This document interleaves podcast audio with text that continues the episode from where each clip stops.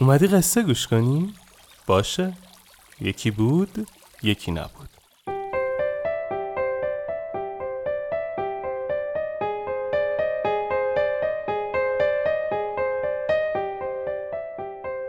وقتتون بخیر. اینجا شیواناست من آرش کاویانی هستم و ما تو تیم پادکست راوی شیوانا رو می‌سازیم. اگه دوست دارید قصه زندگی واقعی آدمایی که یه چالش قصه زندگیشون رو شنیدنی تر کرده رو بشنوید پیشنهاد میدم پادکست دیگه ما به اسم راوی رو گوش کنید. مطمئنم خوشتون میاد. شیوانا رو من به کمک شنونده های راوی می‌سازم و تدوین این اپیزود با حمید صفیزاده عزیز بوده. اسپانسر این اپیزود چارای کامپیوتر. بریم که قصه رو شروع کنیم.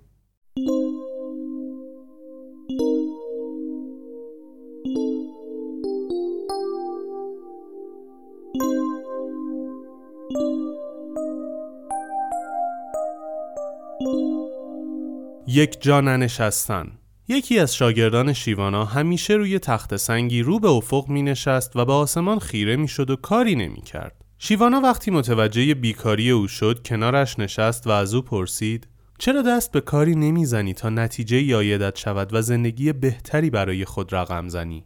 شاگرد جوان سری به علامت تأسف تکان داد و گفت تلاش بیفایده است استاد.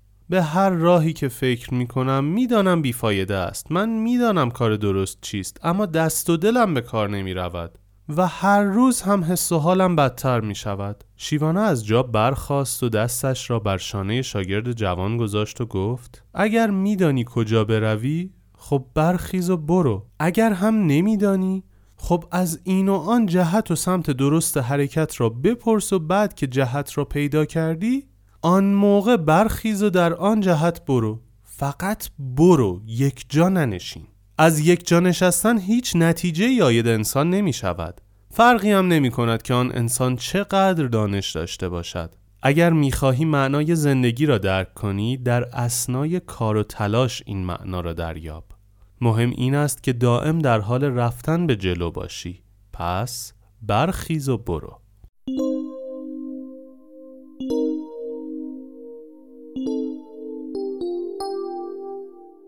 انتهای پادکست راوی که امیدوارم تا الان دیگه شنیده باشیدش من با خودم چند تا قرار می‌ذارم و اونجا اعلام می‌کنم. اما اینجا از شما می‌خوام برامون کامنت کنید که چه درسی از این قصه گرفتید و در نهایت چه قراری با خودتون گذاشتید. مثل همیشه. آخر قصه اینجاست. اما قصه آخرم این نیست.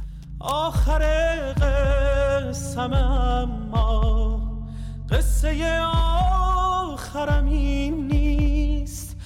آخر راهی که باید من ازش بگذرم این نیست. خستم از هر چی رسیدم. اگه پشتش سفری نیست برکه امنو نمی‌خوام. وقتی موج خطری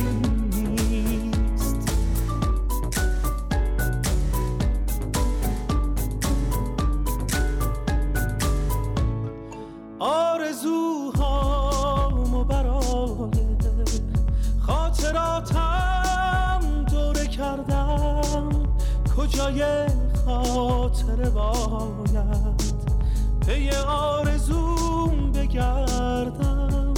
خستم از هر چی رسیدم. اگه پشتش سفری نیست برکه امنو نمی‌خوام. وقتی موج